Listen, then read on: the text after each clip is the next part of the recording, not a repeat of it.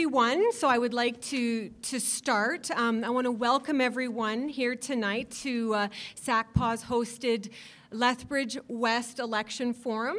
Um, my name is Bonnie Farries. I will be your moderator for tonight, and I want to acknowledge that we are on traditional Blackfoot land. Um, it's a good way to start off tonight, I think. I am a political scientist. I have a master's in political science. I love politics. I love democracy, and tonight is a good night for democracy. And thank you for coming out on a Friday night. This is a great crowd where most people would think there's something better to do. What could be better than coming here and being an informed voter? So I applaud you for coming out tonight. Thank you so much.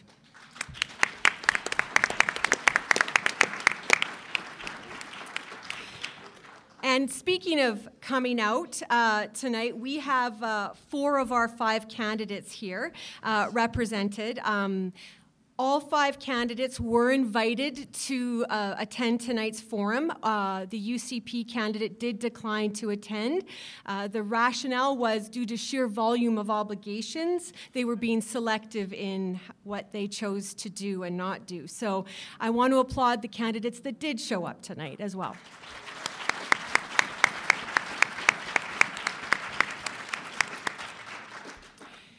So, with that, I would like to outline the rules. Uh, like any good democracy, there are always rules.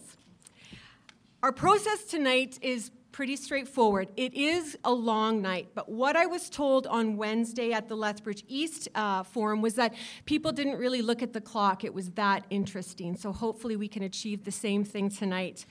Um, each candidate will have two minutes to do an opening statement to outline their policy platform and introduce themselves.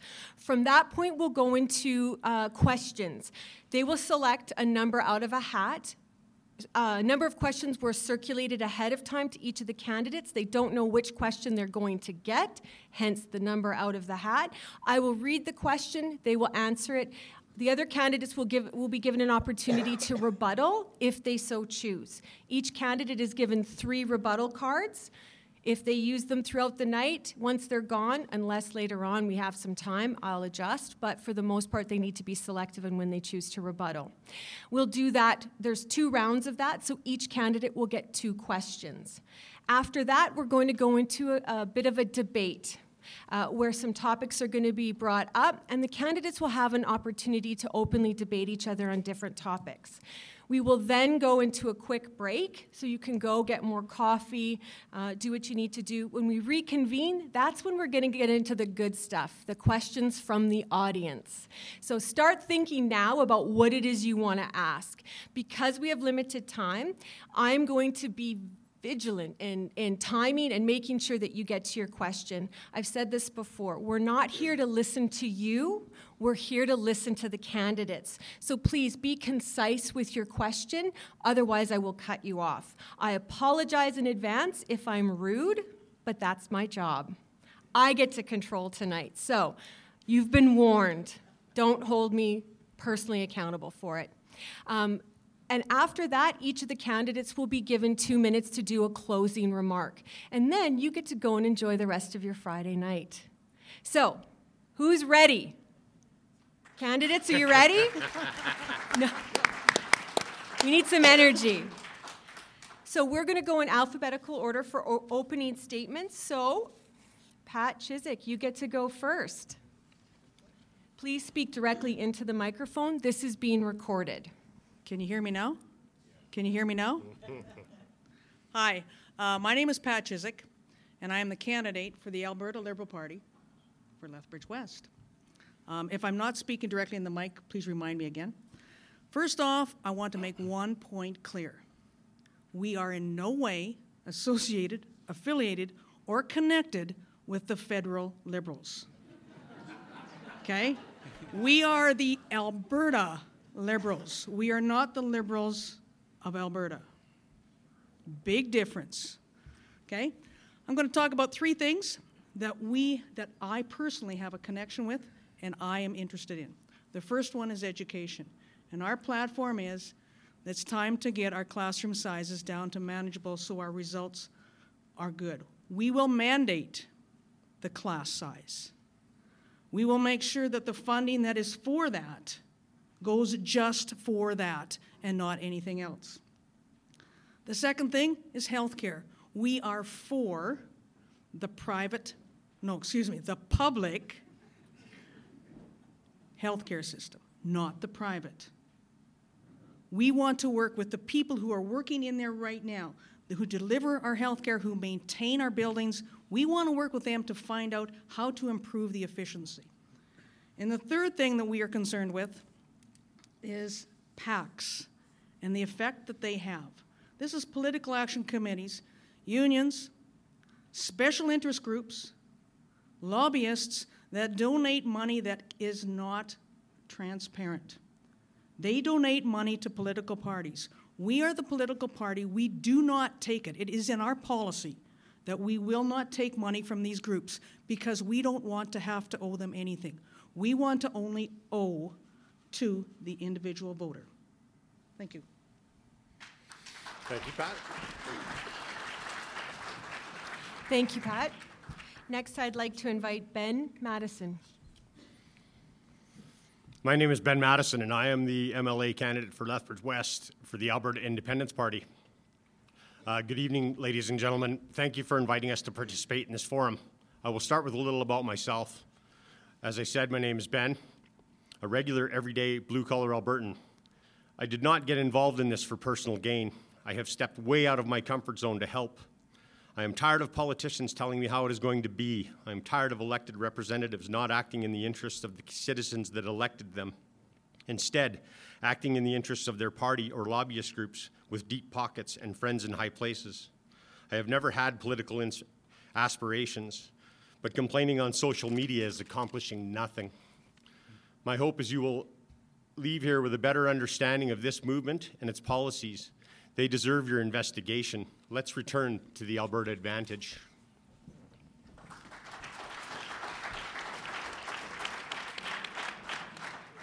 Thank you. Shannon Phillips. Well, good evening, and uh, thank you for joining us. I believe that the question uh, for, before voters is simple in this election. Who can you trust to fight for what matters to you and your family? Rachel Notley or Jason Kenney? That's better. Yeah. Rachel Notley wants to build one Alberta, one Alberta that sticks together through this economic recovery and one that cares for each other. She's standing up for what matters good jobs, good schools, strong public health care. Jason Kenney, by contrast, wants two Albertas one for the wealthy and one for the rest of us. Wants to give away billions in tax cuts to profitable corporations. He wants to fight for private health care, freeze funding in education, and eliminate protections for LGBTQ youth. I'm running as part of Team Rachel Notley because I believe we should prioritize affordable, $25 a day childcare for all Alberta families before tax breaks for millionaires. I'm running to eliminate co-pays on seniors' drug coverage, which Rachel announced today, that will save seniors thousands of dollars a year. Making life more affordable is more important to me than almost anything else.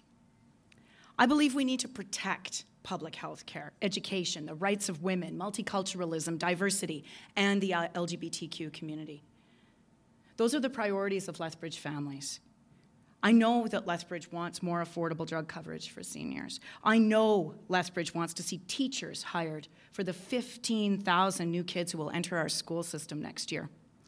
I know Lethbridge wants public health care strengthened, not privatized. And I know that young families want affordable childcare. With your support, Albertans will elect a premier that believes in us, that fights for us, a premier who fights for families first and for one Alberta. Thank you.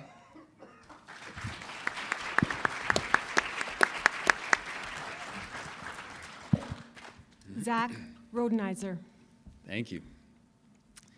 It is surreal to be up here with um, these great individuals who, who want to make Alberta better. I am so honored that there's a room full of people that even care what I have to say. Um, my name's Zach Rodenizer. I'm representing the Alberta Party. A lot of people don't know the Alberta Party story. A lot of people don't know me. I'm hoping that throughout tonight you'll have a clear idea of, of what the Alberta Party is about. We're about moderation. Uh, we don't care whether we're appeasing or appealing to this to the right or the left.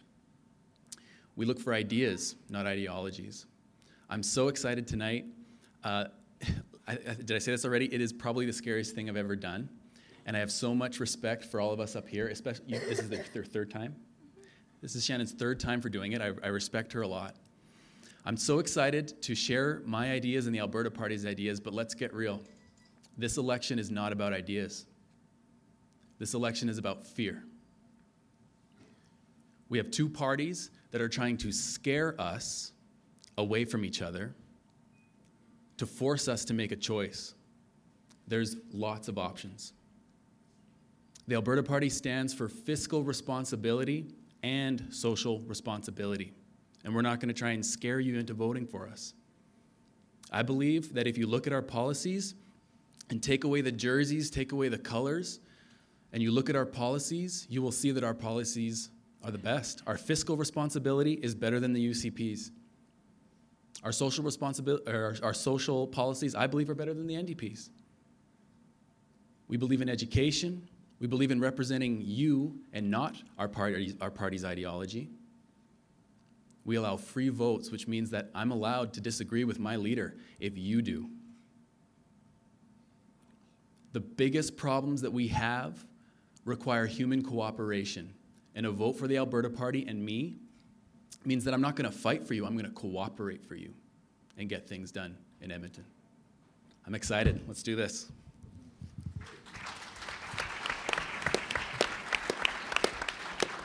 It's a pretty good start to the night, I'd say. So, with that, we're going to go into our uh, prepared questions. So, these questions were prepared by SACPA ahead of time. Uh, please, Knud, bring the, the sophisticated hat forward. We're going to start with Pat. Go back to simple basics. That's my motto. What number? Number six. Okay. Not for that one, Pat?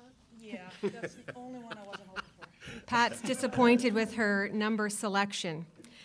We'll see how she does. Let's cheer her on. So, this question deals with Alberta's revenue shortfall, spending, and taxation. Does Alberta have a revenue or a spending problem, or both? What are the best options in terms of protecting the most vulnerable and taxing the wealthy? Cuts across the board or selectively? And or implementing tax increases or decreases because that is an option, and possibly include a provincial sales tax. The question is this, where do you and your party stand on deficits, spending and taxation, and please elaborate. Okay, I got to put glasses on for this one because if you people know what our leader brought out yesterday, this is a tough call. Okay, but I'm here to face it and get our point on this. Um, unlike some parties, uh, we have made our position very clear on taxes. That came out yesterday, and I'm not going to shy away from that. Okay? You can go onto our party platform and read it in detail, but here's some of the key things. Unlike Kenney, we aren't going to cherry pick the easy sells. We are acknowledging the need for a sales tax. Everybody hates taxes, me included. Okay? But the very economists that the UCP use have been pushing that Alberta needs a sales tax. So yesterday, the Alberta Liberals put their platform out there, and it was a 13% total, so that's a GST and harmonized sales tax. This will encourage more economic growth, but we will still have the lowest paid taxes because with that also comes an income tax break for people earning low wages. I, don't, I can get into all of the platform, it's on our website. I am not shying away from it. That's what we came out for. Our sales tax is not regressive. Low income Albertans will receive rebates. Under this harmonized sales tax, most basic goods and services will be exempt. We will still have the lowest sales tax in the country. But we are going to use this sales tax to bring down our debt and the deficit. It will have a specific purpose to where it goes to. Okay? The, uh, we, are ti- the, we will reduce corporate income tax And we're tired of the roller coaster of feast or famine, boom or bust. Thank you very much. Any rebuttals on that? At this time? Ben, you're next.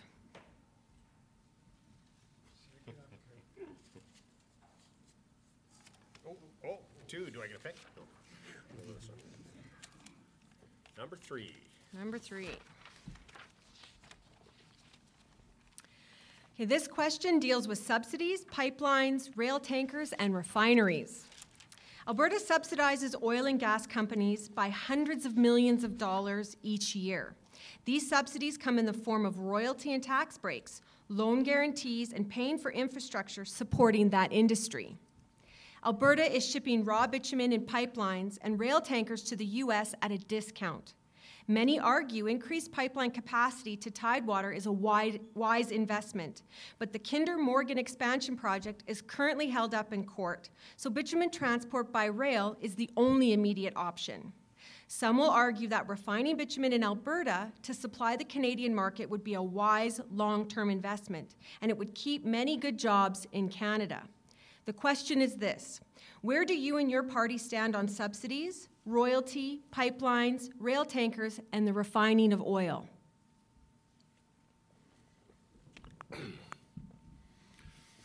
The AIP is definitely pro pipeline. It is the most efficient way to get that product where it needs to be. We do not believe in subsidizing any private enterprise. Corporate welfare has given rise to the revival of this independence movement. If refining was a good idea, private business would be lining up to make it happen. The fact that they aren't tells me everything I need to know. A fair 10% royalty will be paid by producers on every thousand cubic feet removed from the ground, 5% when they pull it out, and another 5 when they move it along, making that more than fair. Um, and I, to finish with just a little light moment, I can't believe I let the opportunity pass me by to rebut a provincial sales tax.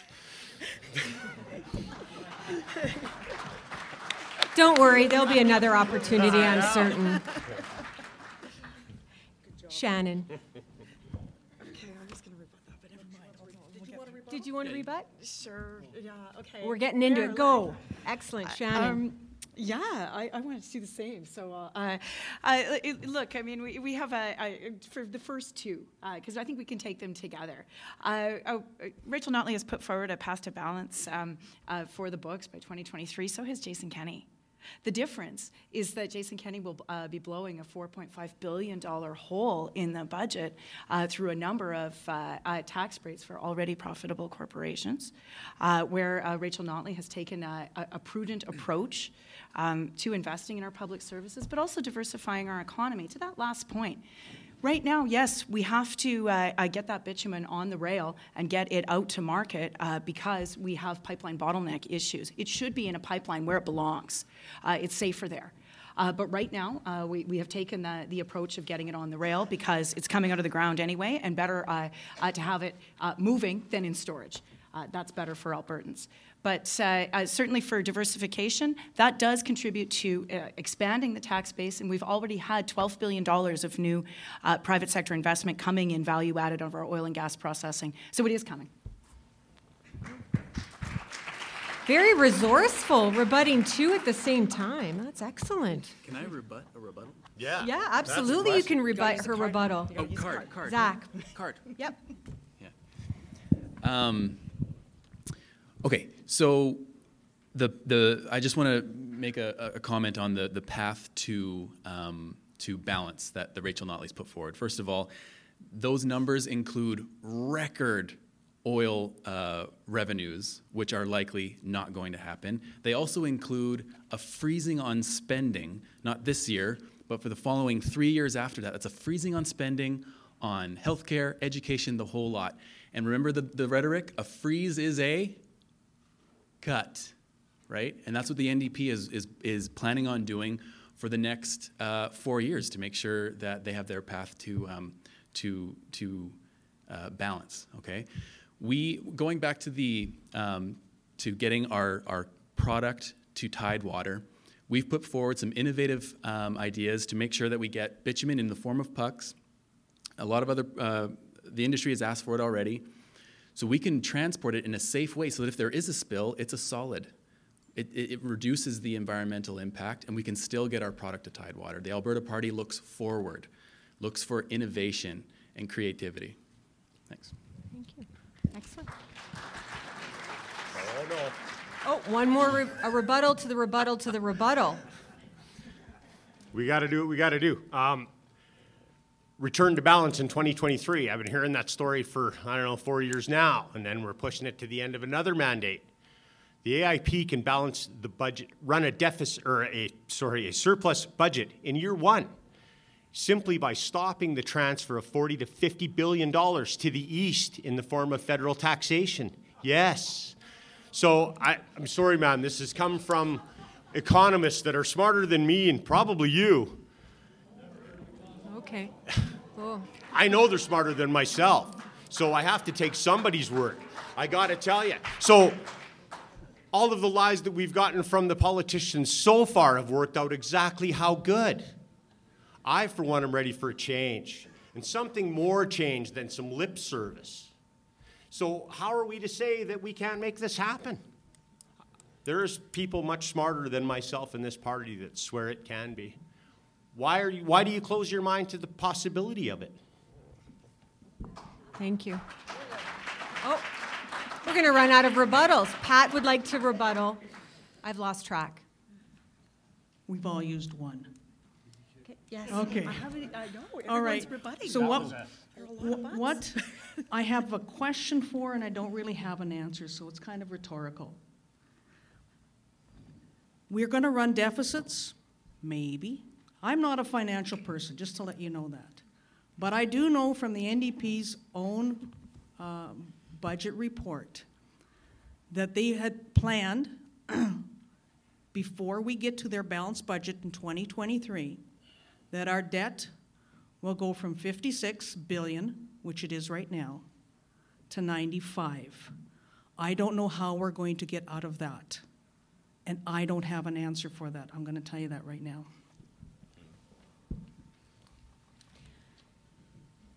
Did Shannon select a question? No, not oh, yet. Oh, no more butts Shannon, please select from the hat. I don't know. Is that eight? Number eight. No, it's upside down. Good. This question deals with Alberta Health Services, long-term and continuing care, and private health care. At $60 million per day and over $22 billion per year, Alberta Health Services is by far the most expensive service provided by Alberta's government. Despite all the money being invested, wait times at emergencies can still be long, and for certain ailments or selective services, some people seek costly treatment or surgery at private clinics statewide or elsewhere. The question is this Where do you and your party stand on Alberta Health Services, long term continuing care, and privatization? Well, uh, uh, thank you for that question. Uh, well, easy. First, uh, uh, we're committed to public uh, health care and no privatization as a party. Last week, Rachel Notley was in Lethbridge. She committed uh, that the NDP would create an additional 2,000 long-term care and dementia spaces. We committed uh, to those two, to an initial 2,000 uh, in the 2015 platform. We delivered those, and now we're committing to 2,000 more. Uh, she also announced a platform plan this week to significantly reduce some surgical wait times uh, by increasing surgeries, the areas where we're seeing the most uh, uh, issues. For example, cancer, cancer surgeries. Uh, over uh, three years, an additional 6,800 Albertans would receive surgery sooner. Open heart surgeries would increase by 5%, cataract surgeries would increase by 15, and all other surgeries by 3%. Uh, currently, uh, Alberta uh, performs well on ER wait times, but there is more to be done. And I think we all know this uh, uh, uh here in Lethbridge. We have invested uh, in a redeveloped ER at the Chinook Regional Hospital, but there is more to be done. So that is the those are the platform commitments. I think in the main on costs with public health care. Uh, yes, public health care uh, uh, is a significant portion of our budget. The main drivers of it are uh, uh, physicians uh, and, and drug costs. Uh, and uh, over the last uh, few years, we have renegotiated the agreement with physicians, and we are looking very carefully at all of our cost saving measures within, uh, within the pharmaceutical area so that when you look at healthcare costs, we have stabilized them where they used to uh, uh, be on a roller coaster. Oftentimes, the spending spikes would, inc- would, be, would coincide with election years. Now, what we have is stable, predictable increases to our healthcare system that keep pace with our aging population and the fact that we still have in migration here in Alberta. I have a rebuttal from Zach. I think we. I think I. Well, I'm, well, I won't for, speak for everyone else. I think most of us in this room are are championing public uh, health care. Um, but the best predictor of future behavior is past behavior. And the current government has invested a lot of money into our healthcare system, and the results haven't changed. So um, the, the, the promises sound good, but we have to just base it on what's happened over the last four years. Um, the Auditor General uh, had a uh, released a report in 2017 that showed that um, there's there's a lot of misalignment and and and um, inefficiencies in our healthcare systems that need to be fixed. A lot of our healthcare woes can be remedied without adding extra tax dollars uh, to the healthcare system, and that's what the Alberta, Alberta party, party, is looking to do. Look at those inefficiencies and try and deliver services as best as we can uh, to, the, to a savings to the taxpayer.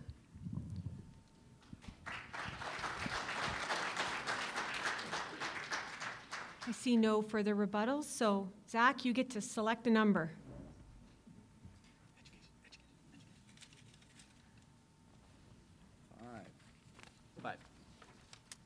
Number five. Okay, this question deals with climate change, the carbon tax, and regulation. Alberta's carbon tax or levy was implemented in response to climate change. Assuming climate change is a serious issue, is a carbon tax the best way to deal with it, or are regulations enough? The question is this Where do you and your party stand on climate change, the carbon tax, and regulations? Great. Okay, so um, climate change is, is real. Um, the, Alberta, the Alberta Party, I know, I can't say it tonight. The Alberta Party looks at evidence, right? We don't care about right or left. What does the evidence say? The evidence says, with an enormous um, amount of evidence, that it's man made and, and we, we, we can do something about it. Carbon taxes have been shown to reduce emissions. Um, I'm not convinced that the carbon tax that we have is structured, structured in a way that will actually reduce our emissions significantly. Uh, in addition, you have to think about look, uh, Lethbridge. We are uh, uh a, um, a exporter in our, in our economy, and so the the the the, car- the carbon tax, the way it's um, set up, hurts us more than it does other places in, in, in Alberta. The Alberta Party wants to look at finding a way to make sure that the polluter pays, but we, we don't want that um, charge to be coming out of uh, Alberta homes and nonprofits and schools that are paying carbon taxes. That's, those are teachers and EAs that we can't afford because we're because schools are paying carbon taxes. So um, in, in, the end, I think what we want to look at is is is the rebate system really working? Is it getting us the results we want? And what I will point out, though, is with the, with the UCP and the NDP, you're just going to get people screaming at each other. You put me in a room with someone who's far right, far left, and we'll find a way to collaborate, right, and, and, and find some common ground. But unfortunately, with if it's either the NDP or the UCP, they're just going to be screaming at each other, and it's very hard to get anything done. So the Alberta Party is looking to make sure that we have a, a, carbon plan that will actually reduce emissions and not cost us an arm and a leg.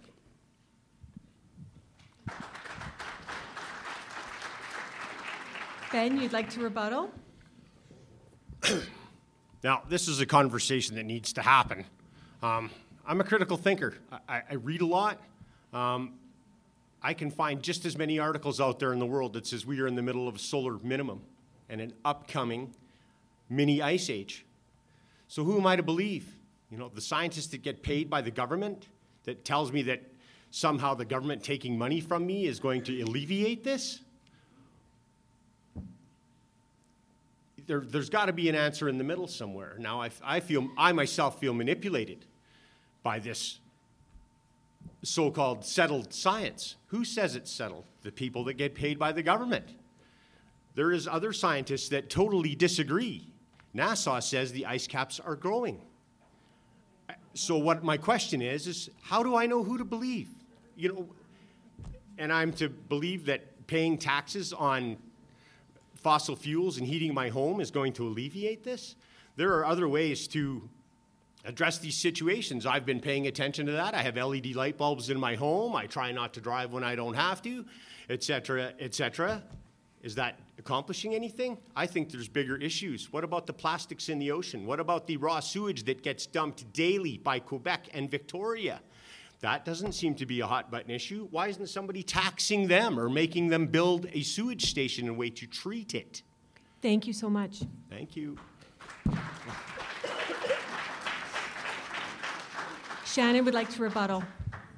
Sure. Well, uh, uh, yes, climate change is real. It is anthropogenic. Um, and Alberta's climate leadership plan uh, has reduced pollution, has given us cleaner air, has diversified the economy, uh, and has reduced greenhouse gas emissions by about seven megatons, which is a third of the entire emissions of the province of Manitoba.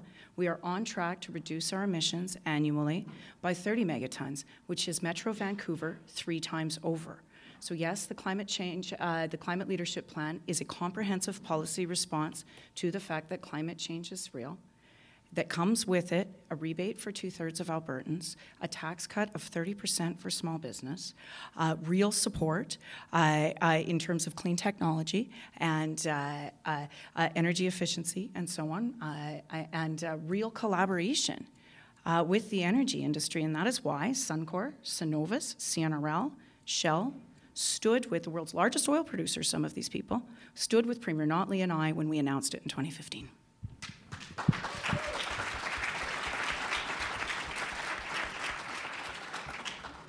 We're now in our second round of questions, so Pat, please select from the hat. Let's take this one. Number four. Number four. This question deals with federal equalization payments. The present federal equalization payment program affecting provinces was renegotiated by the federal government in 2007, modified in 2009, and in 2018. The formula was extended in its present form until 2024. The question is this Where do you and your party stand regarding the fairness of the federal equalization payments? Right now, I think we can all agree that we do not, here in Alberta, we do not think it is fair. So our party, our Liberal Party, will advocate for a demand, first and foremost, a change in the f- funding formula. We have gone through times in this province where we have gone in through bad times. The price of oil has bottomed out, and we still continue to pay. Other provinces, they have bad times, they get money. We are paying no matter what. So we want to have it at least amended or a possibility to think that why can't they treat Quebec and Ontario's hydro projects the same way they treat our oil and gas. And that we will have, if they can't do that, then we are prepared to make our oil a crown corporation. And the gas royalties will set up an, an, Alberta Crown Corporation that will collect energy royalties and remove them from the current equalization form, formula. This will really reduce what we have to pay. That is our proposal.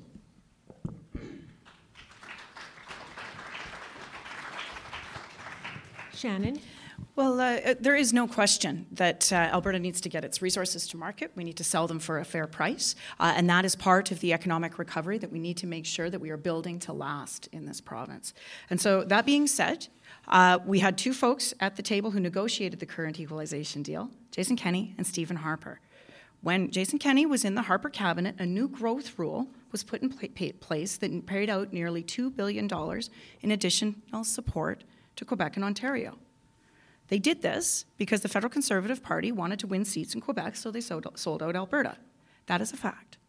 And so we now have a situation where we have a federal equalization formula in place uh, that was put in place by Prime Minister Harper at the time. There are other tools that we can use, such as the fiscal stabilization formula. That does need to be updated, and we are working with the federal government on that.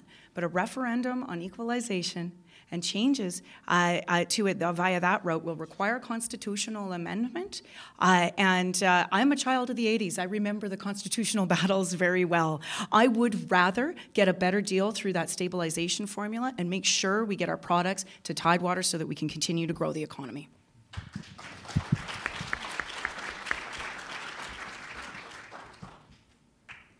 The next question, Ben. This one this time. Number one. Number one. This question deals with public education. Providing education facilities are necessary in a growing Alberta economy, and many existing schools and colleges and universities need upgrading, besides regular maintenance. Managing class size and teacher student ratios may require more funding, such as raising tuition and school fees. The question is this Where do you and your party stand on funding for public education, tuition, and school fees? The AIP platform says that all services will remain at current levels or better, with a firm understanding that as populations increase, budgets need to follow. I also take that to mean that if school fees are currently being paid by the taxpayer, that they will continue to be so. Short and sweet. There you go. I didn't even have to track that. A rebuttal, Zach. Well, it's not so much a rebuttal. I, I, I, I missed it. And so I, I would just like to uh, reflect. I probably got time to repeat it. I was so short. hey, that's to the point. I like it. Um, I just want to point out that um, we, we do we need to we need to worry about class sizes. There's an issue though, especially in the west side of, of Lethbridge in, in our elementary schools. We could we could hire more teachers. We could put uh, caps on the sizes of our classes, but we've run out of space. Even though Coalbanks was just built, we're jam packed. That's where I work, and uh, and I work there in Nicholas Sheran, and we are so packed. You can't you couldn't hire another teacher to make smaller classrooms because we wouldn't fit. We've turned um, uh, storage closets into classrooms. I'm serious.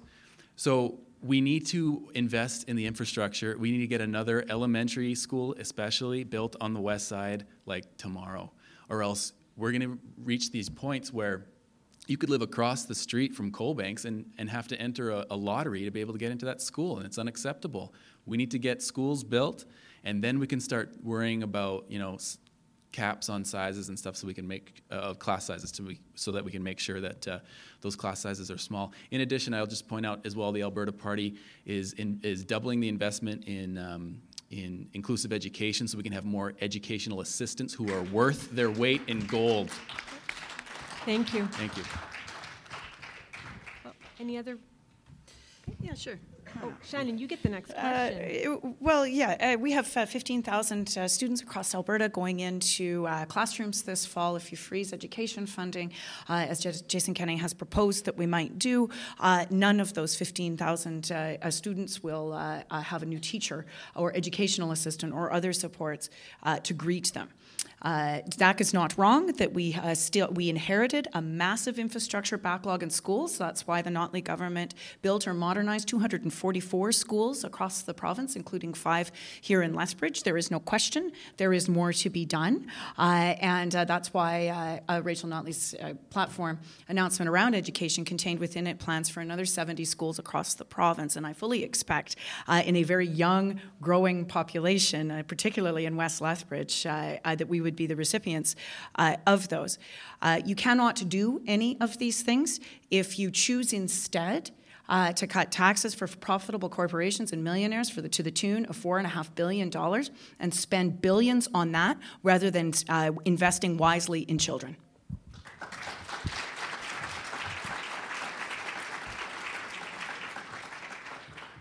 Please select a question.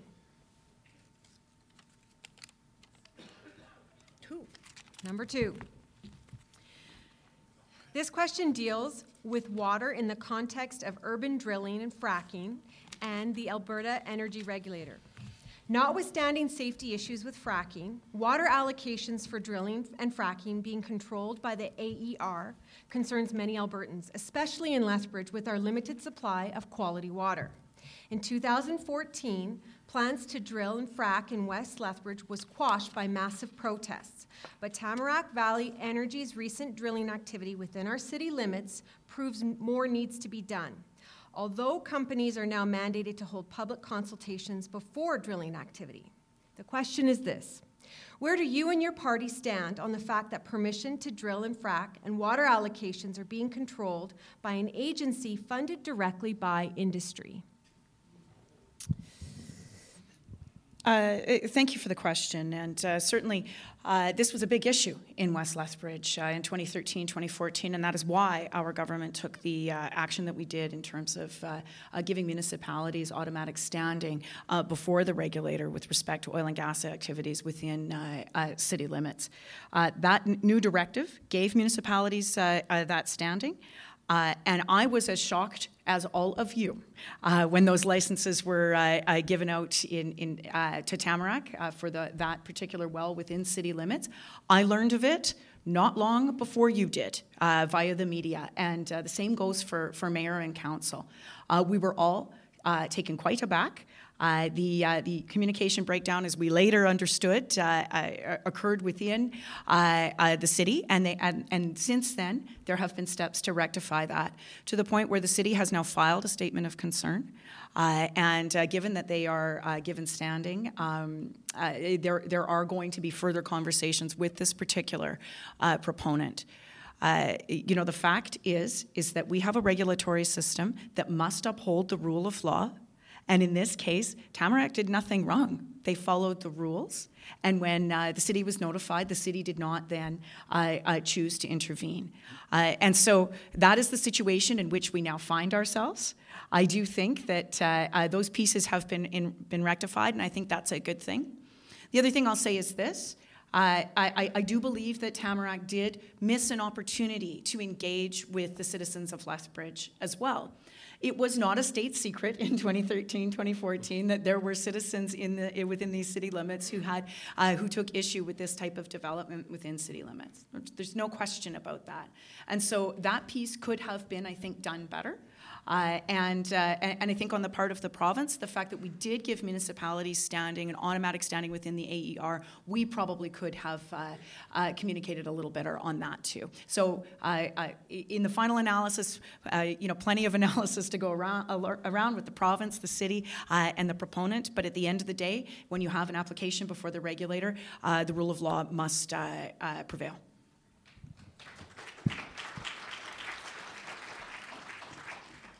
Any comment? Zach? I think I know what number it is. Seven. So this question deals with social services and partial privatization. The future of social services has vulnerable Albertans concerned that their programs may be cut back or more services will be provided privately at cost rather than government funded or with the help of nonprofit organizations. The question is this Where do you and your party stand on partial privatization of social services in Alberta? Okay, so um, we are not a fully capitalist province or society, and we're not a fully socialist province either. There's, we need a mix, we, we are already a mixture, okay? And so the idea is, is finding balance. That's, that's all that's what the Alberta Party is about is finding balance, common sense, not pulling ideologically one way or the other. Let's look for balance. So, you know, when it comes to social services, a strong economy is one of the best ways to reduce the, the, the need of social services because when you have pe- more people working uh, and being self sufficient, they don't rely on the social, social services as much. Um, but there are, there's some significant um, concerns. I was just speaking, and I, I'm not going to remember the agency's name, but in dealing with uh, people with care for people with disabilities, and they're saying that more money has been sent their way, but it doesn't end up in the hands of the individuals who need it. there are some levels of bureaucracy that are taking money that, are that is supposed to go to social services, and it's, it's in extra reports and layers of management in, in, in the Alberta government. And so we need to find a healthy balance that gets private industry, nonprofit, government, community, churches, whoever is willing to help us out and get our, our, our people healthy and cared for and safe. Whatever's the best route, we'll go that route. It's about balance, though. And so, um, if anyone tries to tell you that it needs to be all done by the government or it needs to be all done by private industry, they're being ideologically um, pulled. It's a mixture. It always has been. It will continue to be so. The Alberta Party wants to make sure that we're taken care of with the best services possible, and that'll be a mix of, of private and, uh, and public and, and nonprofit organizations.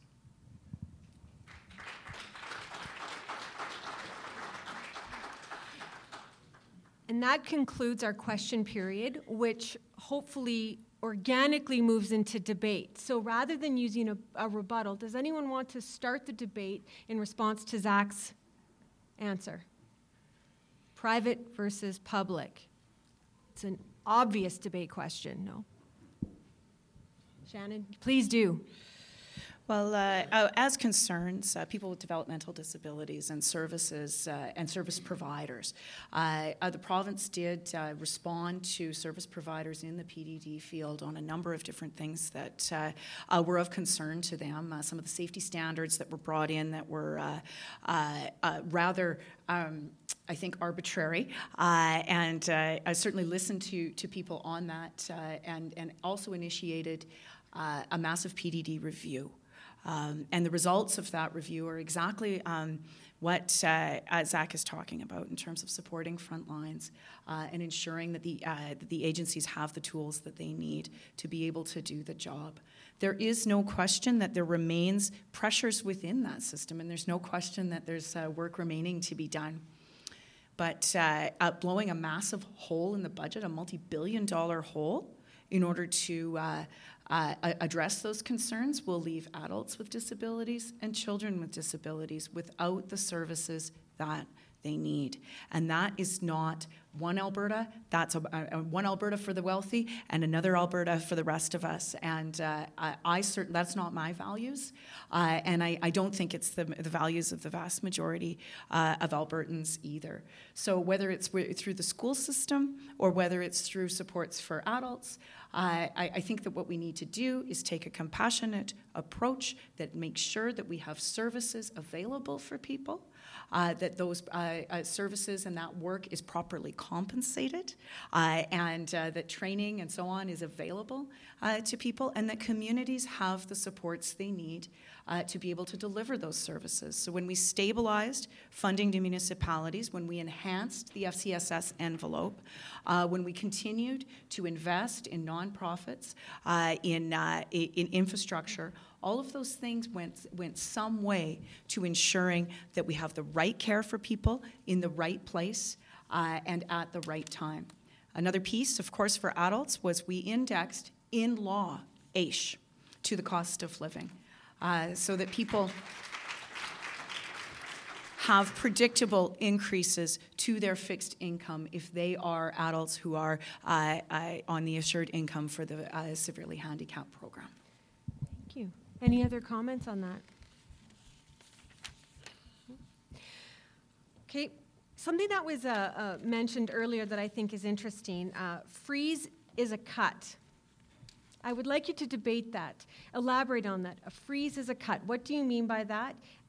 Zach, you start. So I work in education.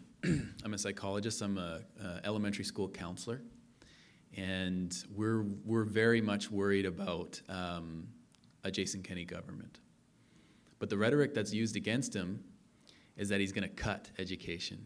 And as far as I understand, to, to give them some credit, uh, they don't plan on cutting, they plan on freezing the spending. And so the rhetoric is a freeze is a cut because you're not, um, you're not uh, allocating funds for the growth, right? Uh, Shannon mentioned how there's going to be 15,000 new students coming to us in Alberta.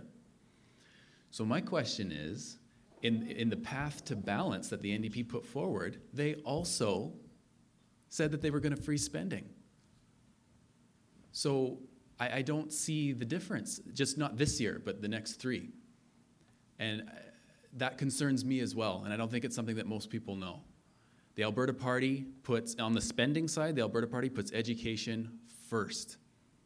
That's our commitment. And uh, frankly, I'm worried either way, which either one of those parties, if they were to get in, what they're going to do with education. Ben? So I've heard you both throw out that number that there's 15,000 students entering.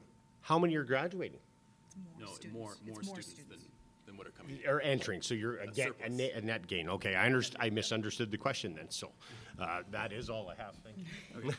Okay. Pat? I, I kind of agree with Zach. And having been a, a, in the education system, I was a, a teacher and administrator for over 20 years. I know that the costs go up every year, whether it's from maintenance costs, because not because schools sometimes have private contracts with maintenance people.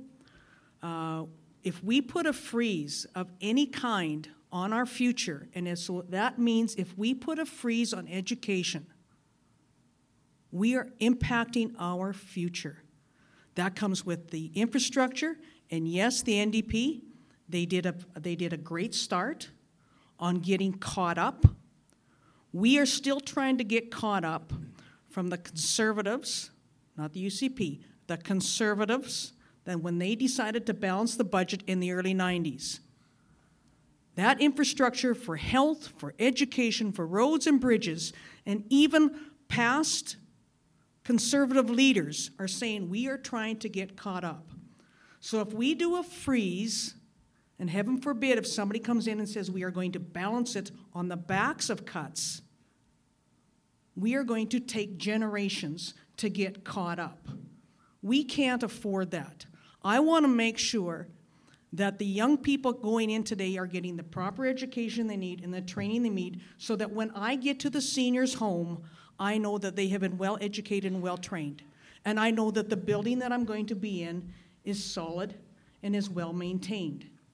So we can't afford cuts. We can't afford freezes. I know it means spending. It does mean spending. But on healthcare and education, we can't afford for humanity to freeze or cut. Thank you.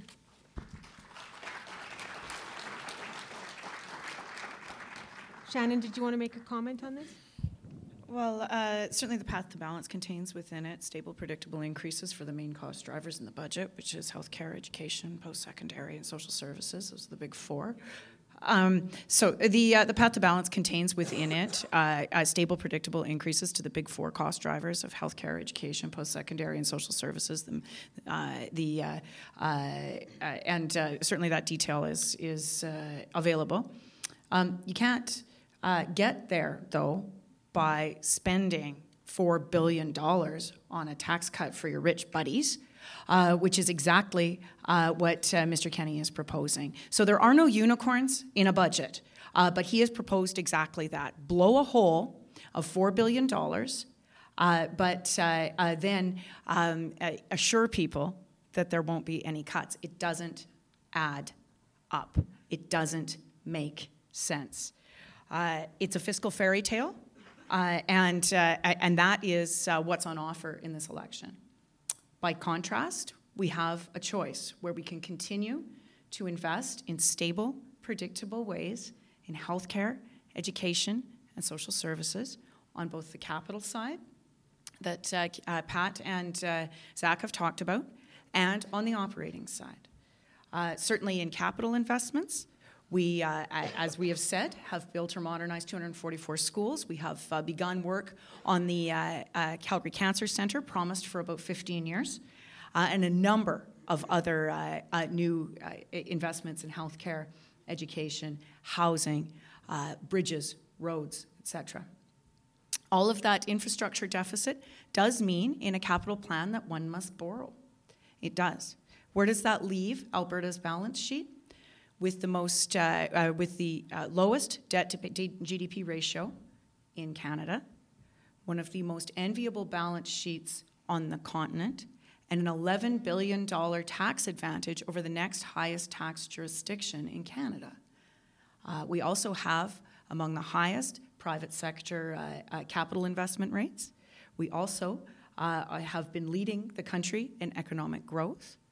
Uh, and we are only now getting caught up in a massive infrastructure deficit, in particular with bridges, roads, uh, highways, and other infrastructure. We have found that we must keep investing in those things if we want to keep attracting private sector investment, particularly in upgrading and refining for our oil and gas products. We cannot continue to run that infrastructure deficit if we also want to continue to grow the economy. So those are the fiscal facts.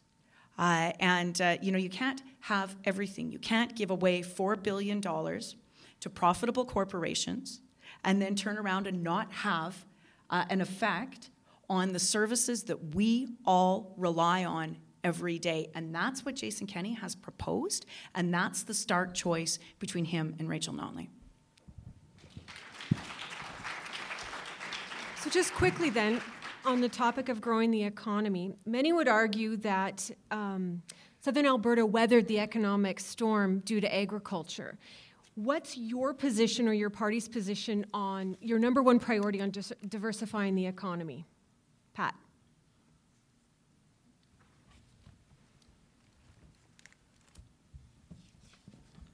Once again, I'm going to have to refer back to um, our fiscal policy that came out just yesterday. So it's brand new to me, too. And it was a shock when I read it, I'm going to be honest. But we cannot put all our eggs in one basket, which we have in the past. We have relied on the oil and gas and oil and gas. We have had a start with the NDP. I'm going to give you credit for it. That you have diversified our energy, and that's a big point of it. But at what cost is that diversification for our energy? Let's just talk about that for a moment. I don't think that we are spending enough in the development of energy storage. Even in Lethbridge, the wind doesn't blow all the time. But every day, every second, we are using energy. I am in favor of green energy. I am in favor of clean water and clean air. But if we want to have an investment, why is nobody talking about energy storage? I know the Alberta Energy Association, they did a study on it. They think we're good until 2030. And then at what point? Now, what are we going to do? I believe right now our clean technology is in the Commodore 64 stage. Okay? It's there, but it doesn't have a lot of storage. The advantage that oil and gas have, we can store it. We can store it for long periods of time. We can transport it for long periods of time. Solar panels, where are we getting them from? Are we making them here in Alberta? Are we making them here in Canada? Are we importing them from China? I like the idea. Can we make it here? I have lived in northern Alberta. I lived there for eight years. I know what it's like in December and January. It's dark. Okay? I would get up and go to school to teach at 8 in the morning. The streetlights were on, it was dark. I went home at 4 in the afternoon. The streetlights were on, it was dark. Thank you. The solar panels don't work up there I'm going to have to cut you off. Okay. Sorry. Ben, do you want to comment on diversifying the economy? You don't have to. Um, I, I, did kind of have a question because uh, we're talking about diversifying the economy, most, but mostly what I heard about was uh, oil and gas and, and energy storage. Uh, I spent a lot of time in the battery battery industry. Uh, the problem with the current technology that we have is it's just not it's it's massive the amount of batteries that it takes to store power on demand uh, until we need it takes up a great big area um, it's, it's a good technology because lead acid batteries are 100% recyclable. So, and they have a, a reasonably decent life of about 10 years. Uh, but they're expensive, you know, as, as with anything else. So, um, my take on that is also from the same industry. Solar panels are just not that efficient. They don't work that well, um, especially in the wintertime when we have short daylight hours. I'm not sold on windmills, you know. Uh, we were getting pretty darn good at clean technology for burning coal in this province. It, it is, it's cheap. We can do better. Um, I don't know about you guys, but my utility bills climbed into the stratosphere over February. Uh, that can't continue. Thank you very much. Okay. Shannon? Sure. Uh, so Uh, there is no question that uh, uh, to date, our Made in Alberta refining and upgrading plant for our oil and gas resources uh, has created over 10,000 jobs and unlocked $12.6 billion of private sector investment into the province. We're working to refine more, process more, create more products like plastics, fabrics, fertilizer.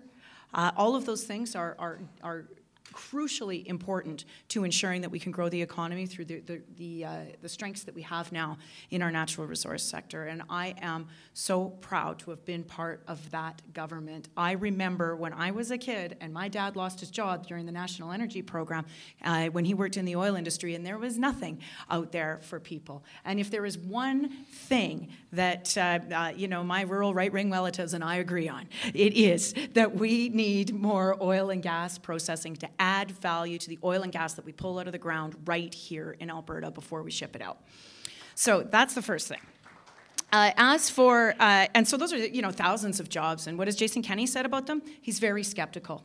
And he has threatened to rip up those contracts. That is not making for uh, a good investment climate for the private sector. Um, as for renewables, we've already welcomed $2 billion worth of private sector investment in renewables into southern Alberta in the last two years, on track to uh, uh, a total of seven, uh, uh and uh, between seven and 10, and about 7,000 jobs.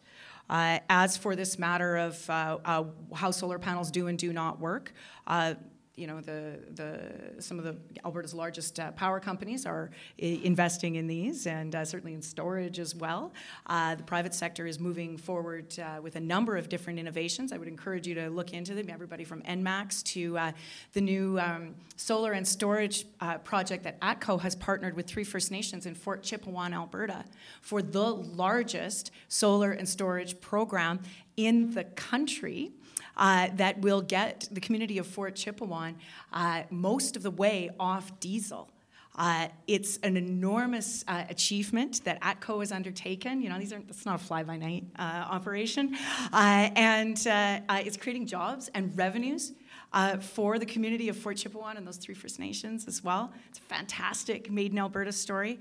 Uh, same uh, goes for the uh, Hanna Solar Project, uh, which is uh, slated to be built right beside a decommissioning coal plant. Uh, again, a partnership with the town of Hanna, uh, the municipality, the Special Areas Board, and ATCO uh, as well. Uh, there's just so many good news stories out there because as Albertans, we are an energy province in every sense of that word, and we should continue to build on those strengths. Zach. So, yeah, the energy sector is incredibly important to our economy. But the question was diversifying our economy. And the Alberta Party has the most aggressive plan to bring other industries to uh, Alberta. We have, um, we believe that there, there could be a, a, billion dollar a year industry in the film industry. So we could, thank you, thank you. Hey, I got one. we want to, we want to entice, we want to entice the film industry here. Um, we, we have an aggressive plan to give corporate tax holidays to any corporation who's gonna, who, that employs 250 people or more to bring their, uh, their headquarters to Alberta. We're not getting any of, their, any of their money right now anyway. So they come, they get a two year corporate tax break to bring their headquarters to Alberta as long as they stay. And uh, this is the part I love the best. If they come from BC, we'll give them three years. right? And because we, we, believe, we believe that the forestry industry could be do, doing so much more. Uh, the people that we're talking to said that they couldn't even get in the door to talk to the NDP.